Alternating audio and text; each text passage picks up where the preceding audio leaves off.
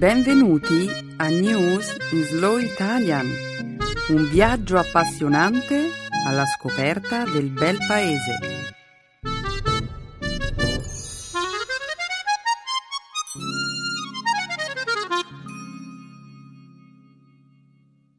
Oggi è giovedì 16 gennaio 2014. Benvenuti a una nuova puntata di News in Slow Italian. Ciao a tutti! Come di consueto, apriremo il nostro programma commentando alcune notizie di attualità. Oggi ricorderemo Ariel Sharon, ex primo ministro israeliano, scomparso domenica scorsa.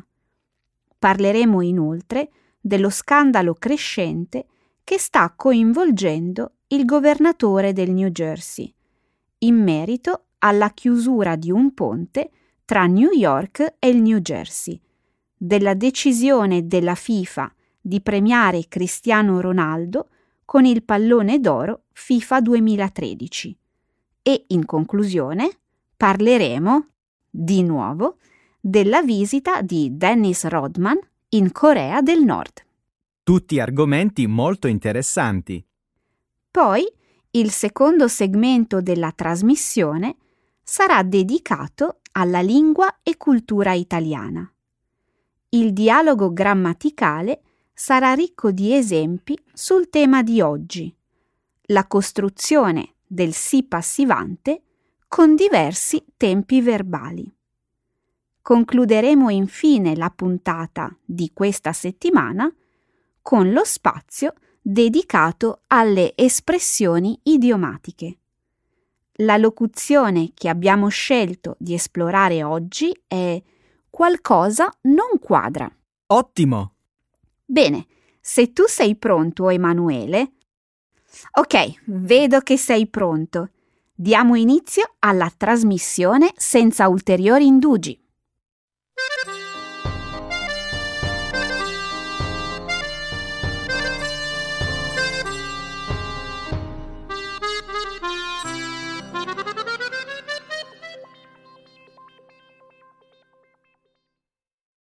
Israele. Funerali di Stato per l'ex primo ministro Sharon. L'ex primo ministro Ariel Sharon è morto sabato scorso all'età di 85 anni, otto anni dopo essere stato colpito da un ictus che nel gennaio 2006 l'aveva lasciato in coma. Domenica scorsa migliaia di persone si sono raccolte davanti all'edificio del Parlamento a Gerusalemme per porgere l'ultimo saluto al feretro. Le esequie dell'ex primo ministro si sono tenute nel suo ranch di famiglia nel deserto del Negev. La bara di Sharon è stata deposta accanto a quella della moglie Lili, scomparsa nel 2000. Alle esequie di Stato hanno partecipato una ventina di delegati stranieri e centinaia di dignitari israeliani. Benjamin Netanyahu, Joe Biden e Tony Blair erano tra i presenti alla cerimonia.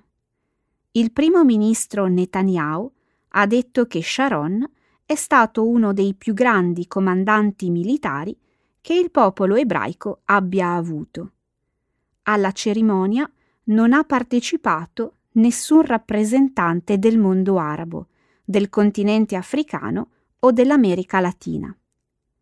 Sharon ebbe un ruolo di primo piano nel corso di quattro guerre, dalla guerra di indipendenza nel 1948 fino al 1973. In qualità di ministro della difesa, diresse l'invasione del Libano nel 1982. Sharon è considerato da molti israeliani come un grande statista, ma era un uomo molto odiato nel mondo arabo. Sharon era un uomo amato e odiato. Da morto come da vivo, Ariel Sharon rimane una figura estremamente controversa. Sembra che fino al 2006 non ci sia stato un solo momento critico nella storia israeliana in cui Sharon non abbia avuto un ruolo chiave. È sempre stato una figura controversa nella politica israeliana e senza dubbio Sharon non era una figura universalmente amata. Questo spiega perché le misure di sicurezza siano state così severe durante la cerimonia. Tre anelli di sicurezza erano stati disposti intorno al luogo della sepoltura. Numerosi soldati erano stati schierati su ogni collina e centinaia di poliziotti si trovavano in stato di massima allerta. A quanto pare il governo di Hamas e Gaza era stato consigliato di bloccare eventuali attacchi missilistici contro la cerimonia di sepoltura. L'esercito israeliano ha in seguito dichiarato che quattro razzi sono stati lanciati da Gaza nel corso della giornata di lunedì. Fortunatamente i primi due razzi non hanno raggiunto il territorio israeliano, mentre gli altri due sono atterrati su un terreno non urbanizzato. I palestinesi lo vedono ancora come un criminale di guerra e lo ritengono responsabile del massacro nei campi profughi di Sabra e Shatila nel 1982. Non si può negare che ci siano stati episodi oscuri nella sua carriera, ma la maggior parte degli israeliani lo vede come una leggenda militare, un uomo indomabile che ha lottato per la sicurezza del suo popolo. Sì, ma la sua decisione di ritirare le truppe e i coloni israeliani da Gaza nel 2005 ha profondamente diviso i suoi sostenitori. Molti pensano che quello sia stato un errore colossale e preferiscono ricordare Sharon per quello che aveva fatto in passato, quando era uno dei padri fondatori della nazione. Io penso che molte persone si chiedano se le cose ora sarebbero diverse nel caso in cui Sharon avesse potuto continuare il suo programma. Ma Sharon scivolò in un coma dal quale non sarebbe più uscito e noi non sapremo mai come avrebbe sviluppato la decisione di allora o che tipo di risultati tale decisione avrebbe prodotto.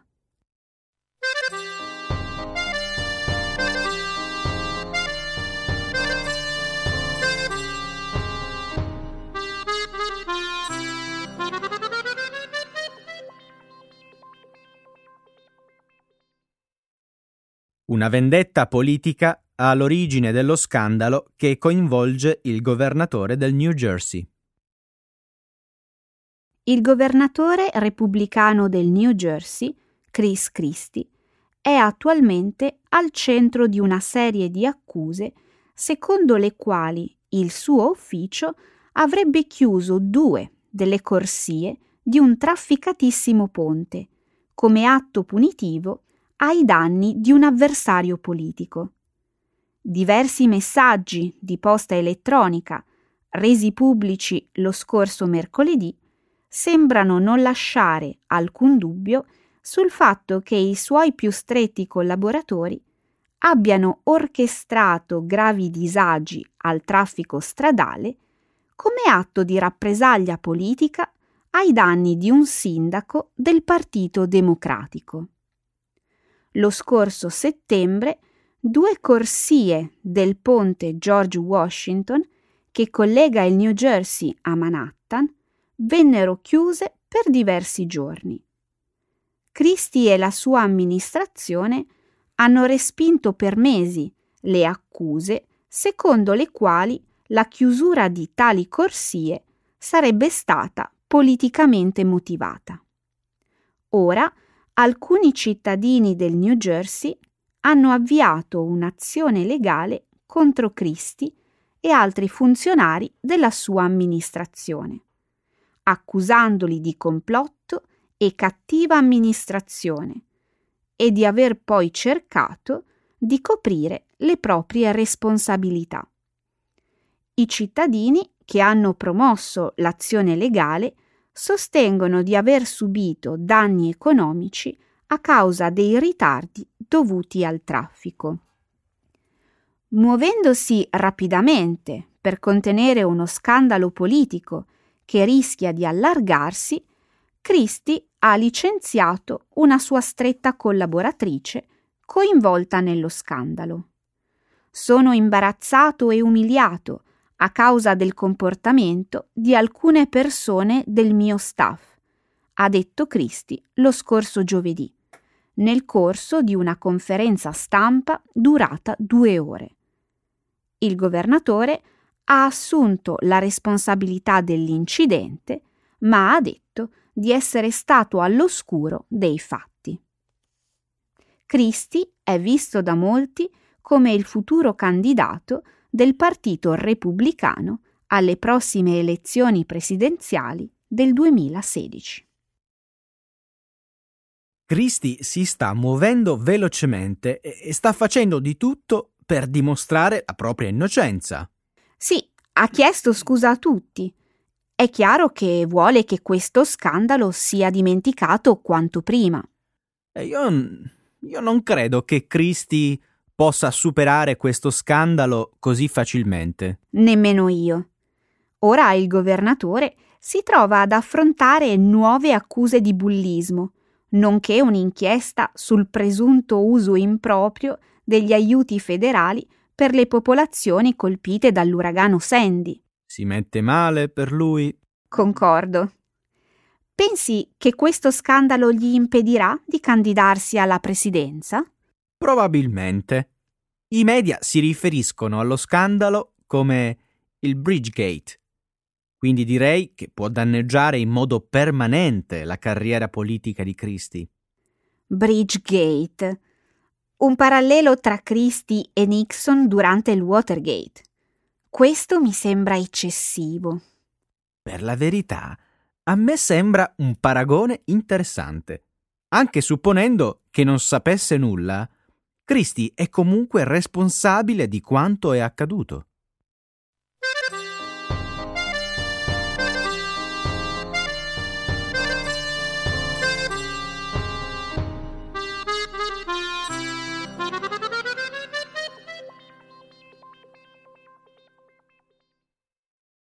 Cristiano Ronaldo vince il pallone d'oro FIFA 2013.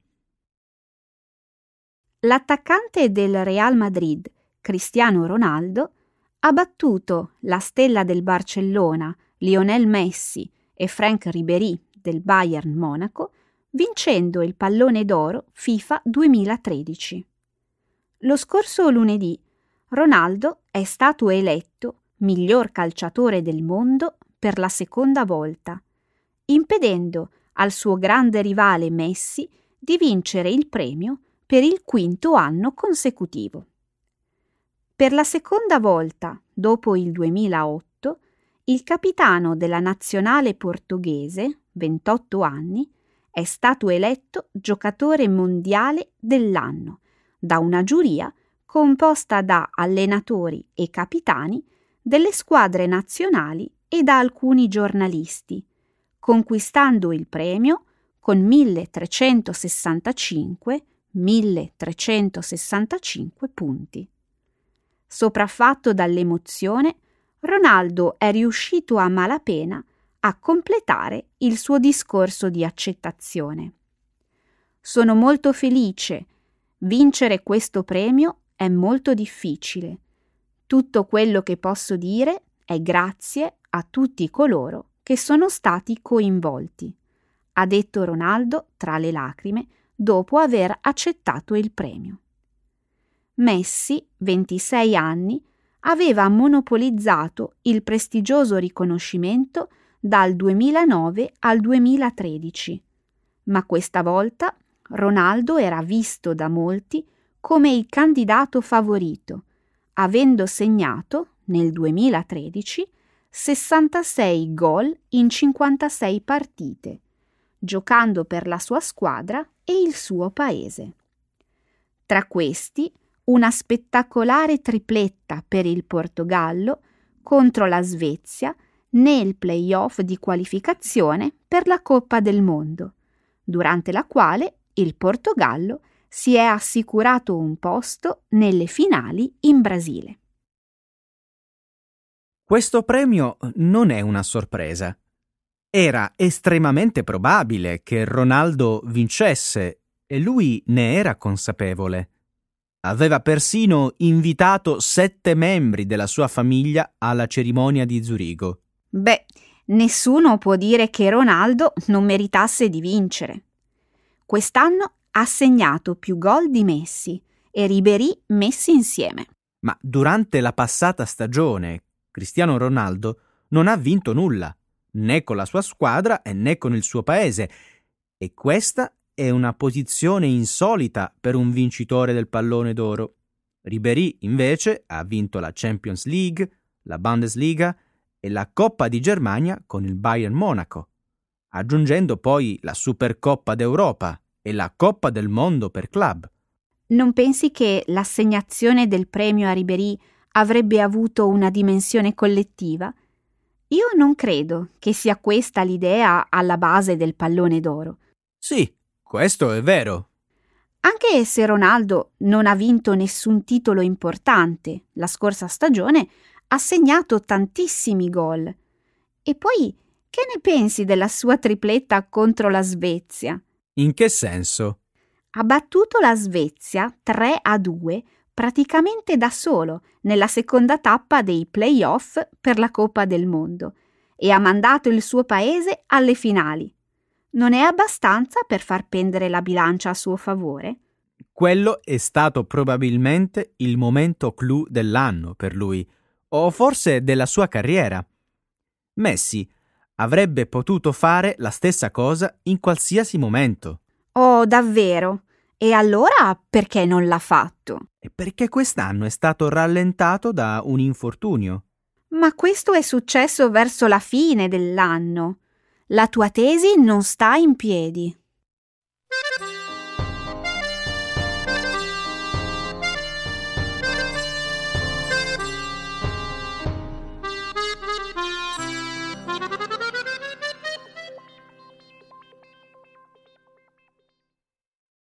Dennis Rodman canta tanti auguri al leader della Corea del Nord. La stella del basket Dennis Rodman ha visitato la Corea del Nord per la quarta volta per celebrare il compleanno del presidente Kim Jong-un con una partita di pallacanestro. Rodman era accompagnato da un gruppo di ex giocatori della National Basketball Association, NBA, che hanno giocato una partita amichevole a Pyongyang lo scorso mercoledì 8 gennaio. Rodman ha detto che l'incontro aveva lo scopo di festeggiare il compleanno di Kim Jong-un nonostante la data ufficiale del compleanno e l'età del leader siano sconosciute. Kim che si trovava tra il pubblico con la moglie e altri alti funzionari, ha definito Rodman come il suo migliore amico.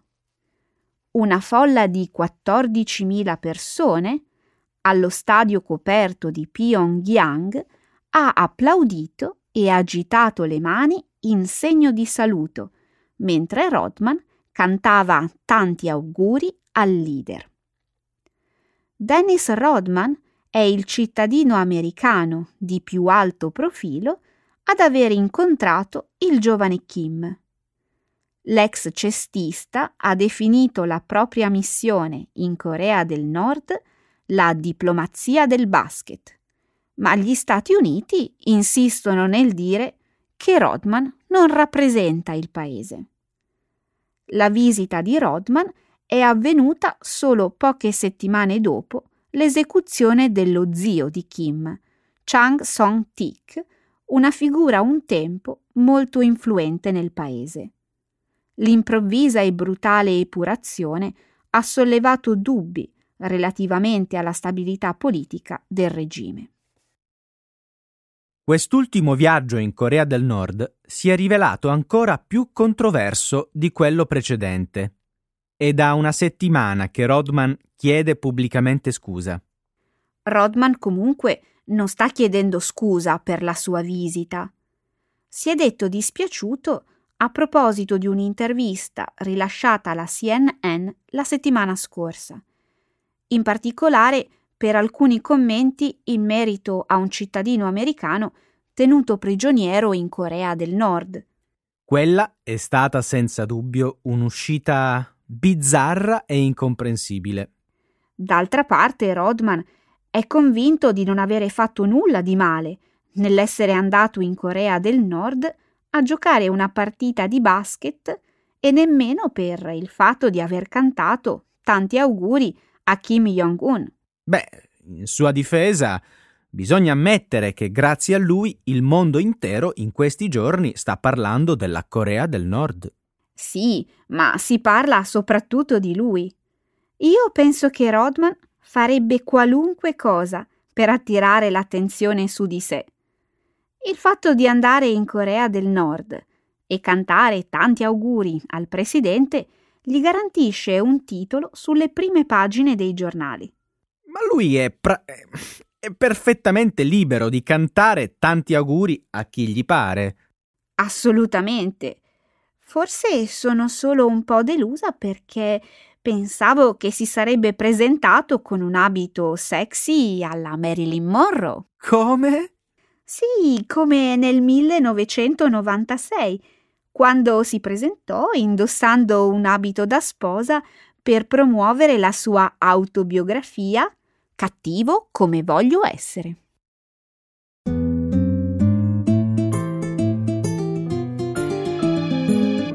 Adesso la grammatica per capire le regole di una lingua poetica.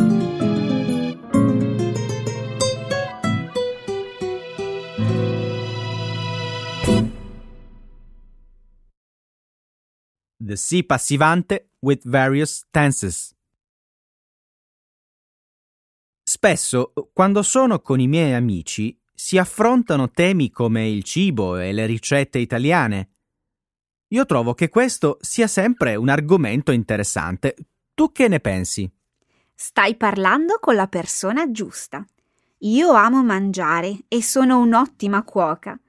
Pensa che sul mio blog si pubblicano nuove ricette tutti i giorni. Hai un blog? Davvero? Wow! Allora fai sul serio. Non sapevo di parlare con una vera professionista, ansiosa di svelare al mondo i propri segreti. Ma che dici? Sono soltanto un'appassionata di cucina. E poi su internet si rivelano soltanto le ricette più facili da preparare. Ho capito. I segreti dei piatti più elaborati li tieni per te. Ma dimmi, come si chiama il tuo blog? Possiamo cercarlo con il mio smartphone? Vuoi rubarmi qualche ricetta? Scherzo, si chiama La Dolce Cucina. Mi farebbe molto piacere se gli dessi un'occhiata. Poi mi dici che cosa ne pensi. Certo, dammi soltanto un attimo. Ok, penso che sia questo link. Eccolo. Hmm, carino, molto bella la foto che hai scelto come copertina. Sono contenta che ti piaccia. È una torta che si fa con la panna. L'ho preparata per il diciottesimo compleanno di mia sorella. Devo riconoscere che il tuo blog è davvero carino. Ci sono tante foto e ricette deliziose e si leggono addirittura delle piccole monografie che esplorano la storia dei piatti più curiosi. Sì, è vero. A volte rimango affascinata dalla storia di alcune ricette e decido di fare delle ricerche. Il risultato lo vedi tutto finisce sul mio blog. Hai avuto un'idea davvero brillante. Che ne dici se ti do un suggerimento per il tuo prossimo articolo? Conosci la ricetta del cioppino? Si mangia molto negli Stati Uniti. Sì, l'ho assaggiato una volta a casa di un amico, che me l'ha presentato come un piatto italiano. Se ricordo bene, è una zuppa di pesce con molluschi e crostacei, giusto? Sì, esatto. Scommetto che tu non lo conoscevi. Il che è normale, visto che il cioppino non nasce in Italia ma in California, a San Francisco, verso la fine dell'Ottocento. Lo immaginavo. Nel nostro paese non si conosce. Ma ora sono curiosa di scoprire qualcosa di più sulle origini di questa ricetta. Raccontami tutto quello che sai. Certo, si dice che il suo inventore sia stato un immigrato di nome Achille Paladini, originario della provincia di Ancona. Quindi non c'è dubbio che questo piatto abbia radici italiane. E dimmi, il termine cioppino ha qualche significato particolare? Sì, cioppino è una parola che viene dal dialetto genovese.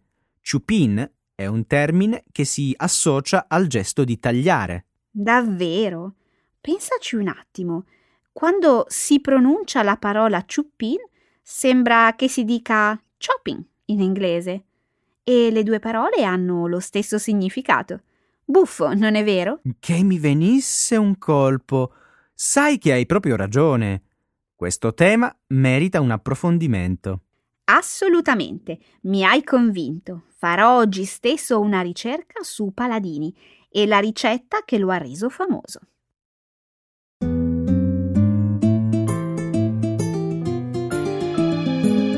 Adesso la grammatica. Per capire le regole di una lingua poetica.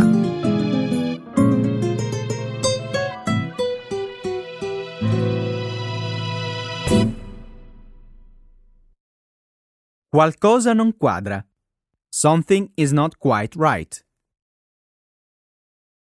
Qualcosa non quadra in questo momento nella mia vita. Hai visto che gonfiore ho sotto gli occhi? Il mio viso sembra così stanco. Se qualcosa non quadra, non credi che forse sia il caso di capire cosa succede? Probabilmente fai una vita troppo frenetica e di sicuro riposi poco. Non hai torto. Mi piacerebbe mentire e dirti che queste occhiaie sono soltanto il risultato di una notte in discoteca, ma purtroppo non è così. Non sei riuscito a dormire la notte scorsa? Dai, non dargli importanza. Ogni tanto capita a tutti di passare una notte in bianco. Magari fosse soltanto una notte.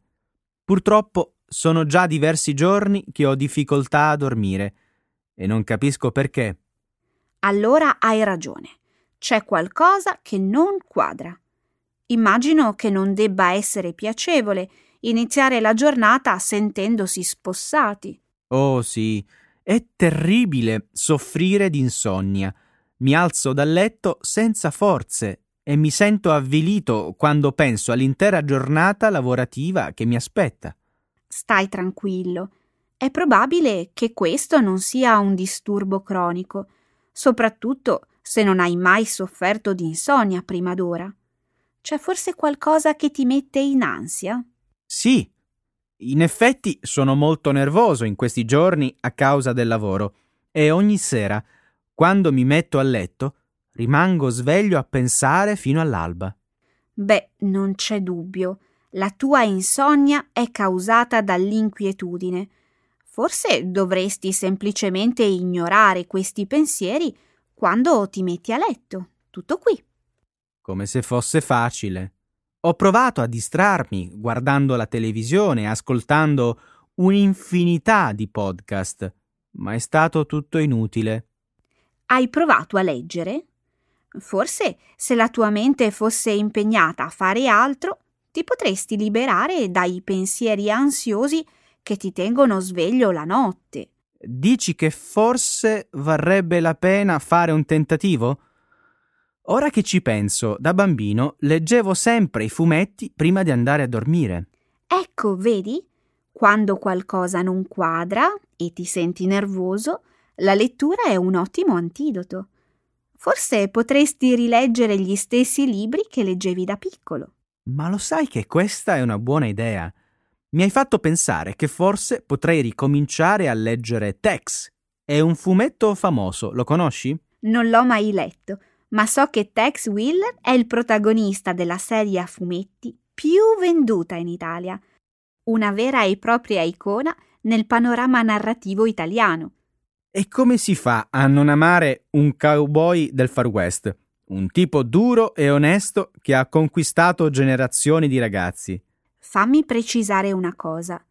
Tex non era un semplice cowboy, ma un eroe che proteggeva i nativi americani e le fasce più deboli della popolazione contro gli assalti dei fuorilegge. Aspetta, qualcosa non quadra. Se Tex non era un cowboy, allora doveva essere un ranger. Sì, ora ricordo, combatteva i banditi in nome della legge. Giusto, difendeva la gente onesta dai soprusi di mercanti senza scrupoli e politici corrotti. Aspetta un attimo. Prima mi avevi detto di non aver mai letto Tex e adesso sembri parlarne più di me. Mmm, qualcosa non quadra.